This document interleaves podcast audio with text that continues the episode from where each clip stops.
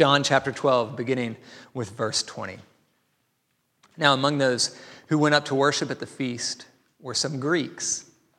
So these came to Philip, who was from Bethsaida in Galilee, and asked him, Sir, we wish to see Jesus. Philip went and told Andrew. Andrew and Philip went and told Jesus. And Jesus answered them, The hour has come for the Son of Man to be glorified. Truly, truly, I say to you, unless a grain of wheat falls into the earth and dies, it remains alone. But if it dies, it bears much fruit. Whoever loves his life loses it, and whoever hates his life in this world will keep it for eternal life. If anyone serves me, he must follow me, and where I am, there will my servant be also. If anyone serves me, the Father will honor him. Now is my soul troubled, and what shall I say? Father, save me from this hour? But for this purpose I have come to this hour. Father, glorify your name. Then a voice came from heaven I have glorified it, and I will glorify it again. The crowd that stood there and heard it said that it had thundered. Others said, An angel has spoken to him. Jesus answered, This voice has come for your sake, not mine. Now is the judgment of this world. Now will the ruler of this world be cast out, and I, when I am lifted up from the earth, will draw all people to myself. He said this to show by what kind of death he was going to die. So the crowd answered him, We have heard from the law that the Christ remains forever.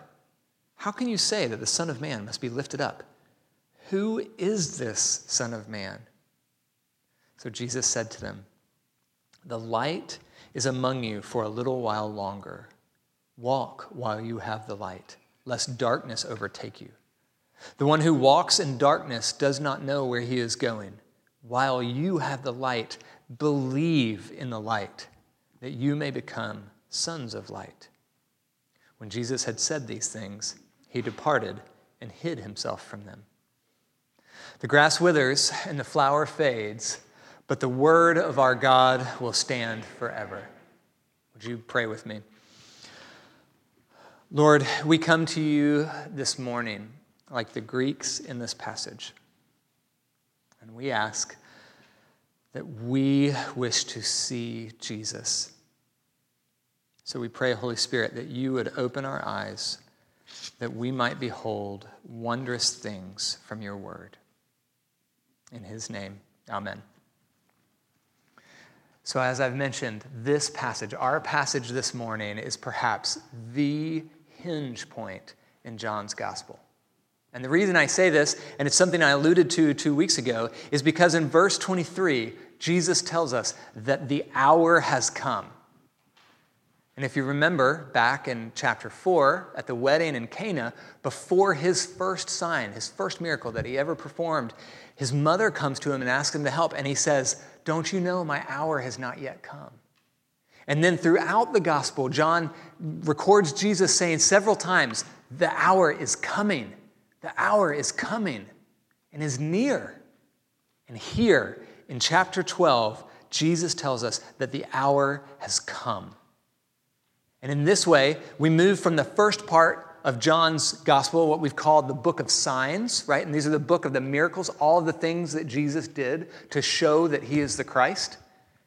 And the hour has come, and we now enter the second part of the gospel, what I've referred to before, the scholars call the book of glory.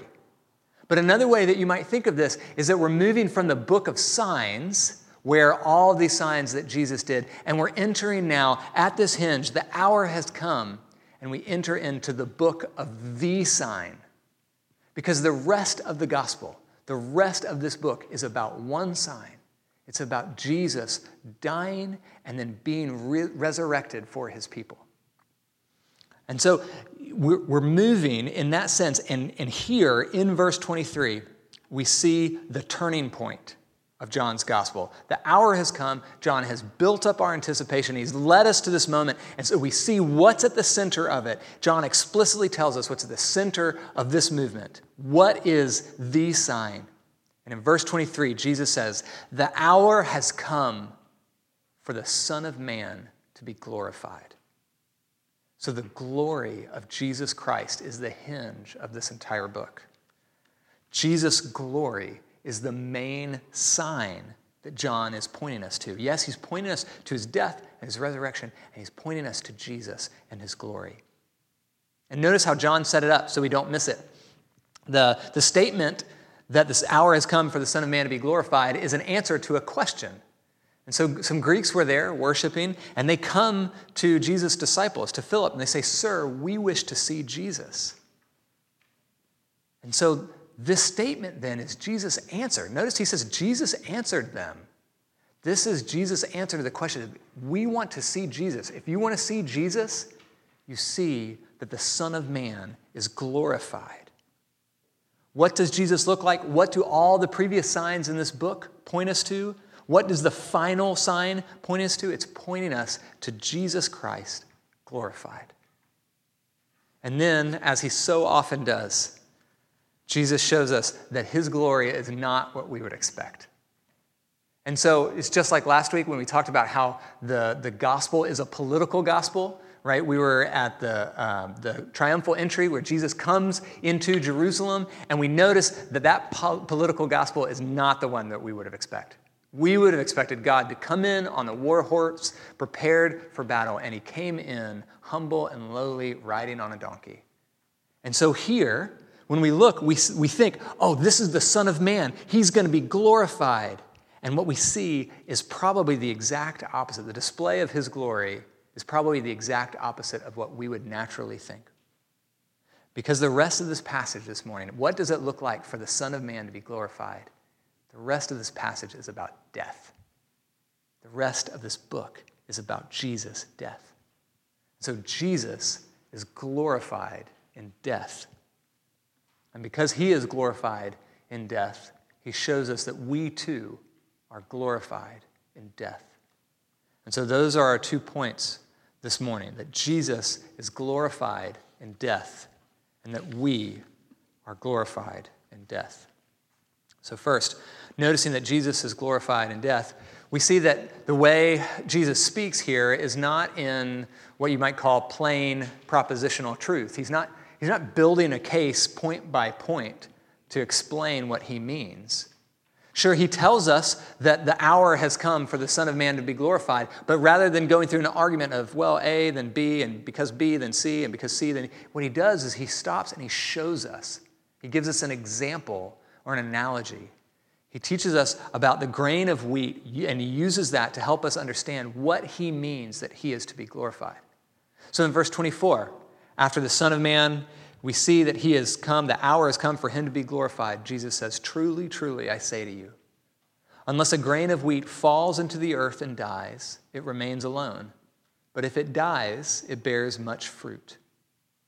Jesus tells us here that his glory comes through death. Just like the grain of wheat, Jesus bears fruit because he dies. And this is where it's so contrary to our expectations. And one question I had as I was preparing this passage was how does that happen? How does Jesus' death bring glory? Or what's, what's the connection between his death and glory? Because again, this is foreign to me. Apart from what I've learned of following Jesus, apart from his Holy Spirit working in my life, if you were to ask me what it looks like to be glorified, I promise you I wouldn't have given you information about death. Right? Think of it, the last time you said something was glorious, or the last time you talked about someone else's glory. What do we talk about? Well, you might talk about beauty, you might talk about goodness, you might you talk about things that give life. And yet here, what we see is that Jesus is glorified in death. We don't talk about loss and grief and sadness and sorrow and glory. So, how is Jesus' glory then connected to this? How is it connected to death? Well, at one level, I think you and I will spend the rest of eternity, when we meet Jesus face to face, we're going to spend the rest of eternity, and part of the time is going to be explain, examining the depths of that truth. How is Jesus glorified in death? But I'm thankful that we do get a glimpse here in this book of what that looks like. And so in verses 27 and 28, we see that Jesus is glorified in death not by saving himself, but bringing glory to the Father.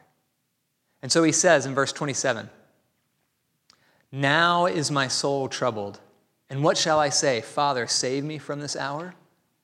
What Jesus is doing is he's, he's wrestling with competing tensions. On the one hand, he has a spirit within him that doesn't want to die. He wants salvation. Should, and he's asking himself, Should I ask the Father to save me from this hour? But on the other hand, he knows that it is his role and he has come to glorify the Father. And you see, you see the same tension in other gospel accounts, you know, especially usually in the Garden of Gethsemane.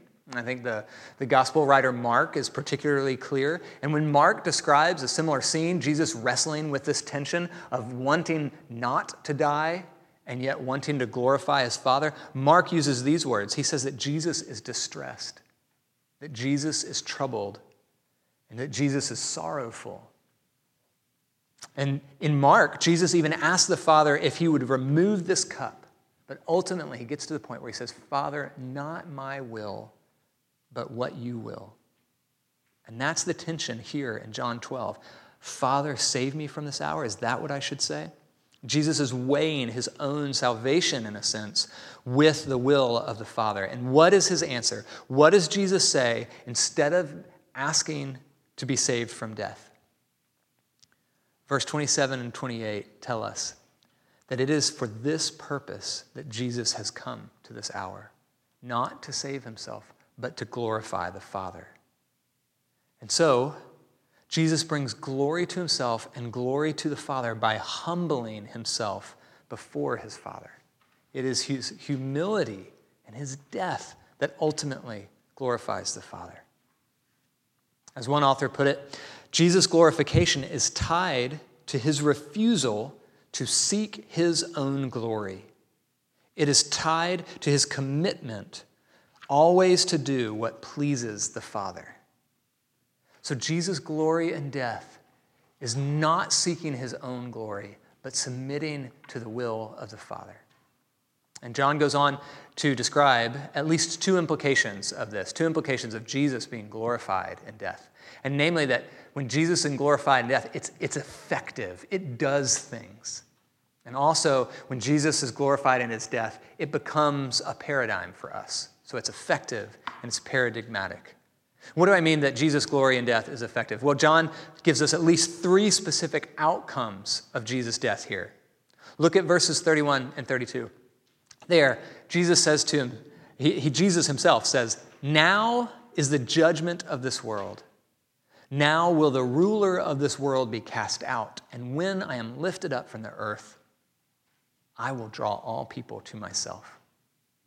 And so in glorifying himself, Jesus accomplishes, it's effective for at least three things. He brings the judgment of the world, he casts out the ruler of this world, the ruler of the age, and he draws all people to himself. Now, there's so much, there's so much that we could learn about those three things. But when I ask, what's, what's the common thread for me? Again, the common thread for me is this is not the way that I typically think. If I were to ask you anything close to this, if I were to ask you, what would it look like to be effectively glorified? What would it look like? Or, or to give you even, even more, uh, to put a point on it, to give you a situation where I'm going to need you to do something like what Jesus does here. I'm going to need you to judge maybe a conflict. And when you judge that conflict, I'm going to need you to cast out wrong you know, do away with wrong in that conflict. And then, in addition to that, I'm going to need you to bring unity to that conflict. Now, as I think about it, I think all of us in the last nine months have had the opportunity to be involved in conflict. Our whole society is in a massive conflict right now. And so, if I were to ask you to do these things, if I ask myself, how would I do that? I can think of about a thousand things that I feel like I need to do. How would, it, how would it look like for me to be effective in that situation? Well, I might plan and I might research and I might talk to people and I might do all these things and then assert my will and assert my opinion and then try to, to do what's right. And that's the exact opposite of what Jesus has done. Jesus accomplished all of this and more in his death. Left to ourselves and without the work of the Holy Spirit, I think we believe that effectiveness comes through our life. It comes through the goodness that we bring and not through death. But Jesus accomplished the very judgment of the world, casting out of the ruler of this age and drawing all people to himself through a humble sacrificial death. And in doing so, Jesus has given us an example to follow. So that is not only is Jesus' death effective, but it also becomes the paradigm for us. It's paradigmatic. And that's our second point this morning that just as Jesus is glorified in death, we too are glorified in death. Our path must be like his. Notice verse 26, Jesus says, If anyone serves me, he must follow me. And where I am, there my servant will be also. So if we want to follow Jesus, if we want to die to ourselves, if we want to be like him, if we want to serve him, we must follow him. And so, how do we do that? How, how do we follow him? Well, we follow him by dying to ourselves. We follow him just like he was glorified in death. We die to ourselves. So, how do we die to ourselves? And what happens when we die to ourselves? Well, I think the clearest answer to how we die to ourselves in this passage comes in verse 25. And Jesus says that whoever loves his life loses it, and whoever hates his life in this world will keep it for eternal life. So, dying to ourself, following Jesus, involves not loving our life, but hating it. Again, I'm struck by how odd and strange this sounds to me. And I think it's hard for us to understand what does it mean to hate our life? In this world? Well, I don't think what Jesus is talking about is he doesn't mean hating ourselves. Jesus is not saying that we have to hate ourselves. Just like he's saying we don't have to hate the way the world that the Lord created. Now, there's oftentimes the Bible tells us that uh, God, we are to give God thanks for his many blessings. And we're give him thanks for the good things that he has created in this world. And so, what, is it, what does it mean if we're to hate our life in this world? And we're not to hate ourselves, and we're not to hate the good things of the world. Well, I think what he's getting at, what Jesus is pointing out, is that we have to, uh, what, he's really pressing us to do is order our loves. The call to follow Jesus is a call to laying down our life and ordering our loves, just as he laid down his own life. Remember that tension, right? Jesus is, is has experiences a tension of wanting to live and yet wanting to glorify the Father, and he has to order those two loves. So, just as Jesus submitted his own will to the will of the Father, we too are called to submit ourselves to him, to forsake or hate anything that would place ourselves over the Lord or place even place ourselves over another person. So, what does this look like? What does it look like to hate our own lives? In the world and to have properly ordered loves. Well, thankfully, Scripture gives us many examples. The first one I think of is the Golden Rule in Matthew 7. There, Jesus tells us to do unto others as you would have them do unto you, right? Hating our lives then involves intentionally treating people the way we want to be treated. You find a similar sentiment in Philippians chapter 3. And there, Paul tells us do nothing from selfish ambition or conceit, but in humility, count others more significant than yourselves. And there in Philippians, what we learn is not only about our actions, what we do to others, but dying to self also involves our intentions and our estimations. Not only do we have to act well towards others, we need to die to our conceptions of ourselves, counting others more significant than us. And in addition to these general ex- exhortations, other portions of Scripture gives us, give us particular ways that we can do it or particular examples to show how we can lay down our lives for, for each other. And so, one I'm reminded of frequently is uh, marriage. This is something, uh, a principle that we have to carry into our marriage. And if you're not married, you can really just you can apply it to all relationships. Because in all of our relationships, I think we are prone in ourselves to place our needs over the needs of others. And the surprising thing for me is that you wouldn't think it would be as hard in marriage. Right? When I committed myself to my wife, Corey, and I said, I want to spend the rest of my life with this person, you would think that person would be the easiest one for me to submit my own inclinations and my own desires to. And it's just not. Because in all of our relationships, we are tempted. We have a, a, couple who is engaged to be married, and they are giggling. And so maybe this is, is impromptu marriage advice, is what this is. But it's all, this happens this way in all of our relationships. We are always prone to place ourselves above others. And this is why Paul's instructions to specifically to husbands and wife is always a call to lay down our lives. Lay down our selfish desires for the sake of others. Consider just, just Paul's words in Ephesians 5. And there, Paul calls wives to submit themselves to their husbands as to the Lord. And husbands, he calls to love your wife as Christ loved the church, giving yourself up for her. Notice that both of these calls are a mutual mortification of self, dying to ourself for the benefit of the other. It's an ordering of our, our loves. And it's difficult, and it's difficult even in the most valuable and the most precious of our relationships. So, if ordering our loves is difficult, and if dying to ourselves is difficult, how do we do it? How do we learn to live so that we don't love our life? Well, more than anything, I think that this is something that God does to us. Yes, there's something called sanctified effort. We have effort in our sanctification, but I think God primarily reshapes and restructures our loves through His work, and He does it through suffering.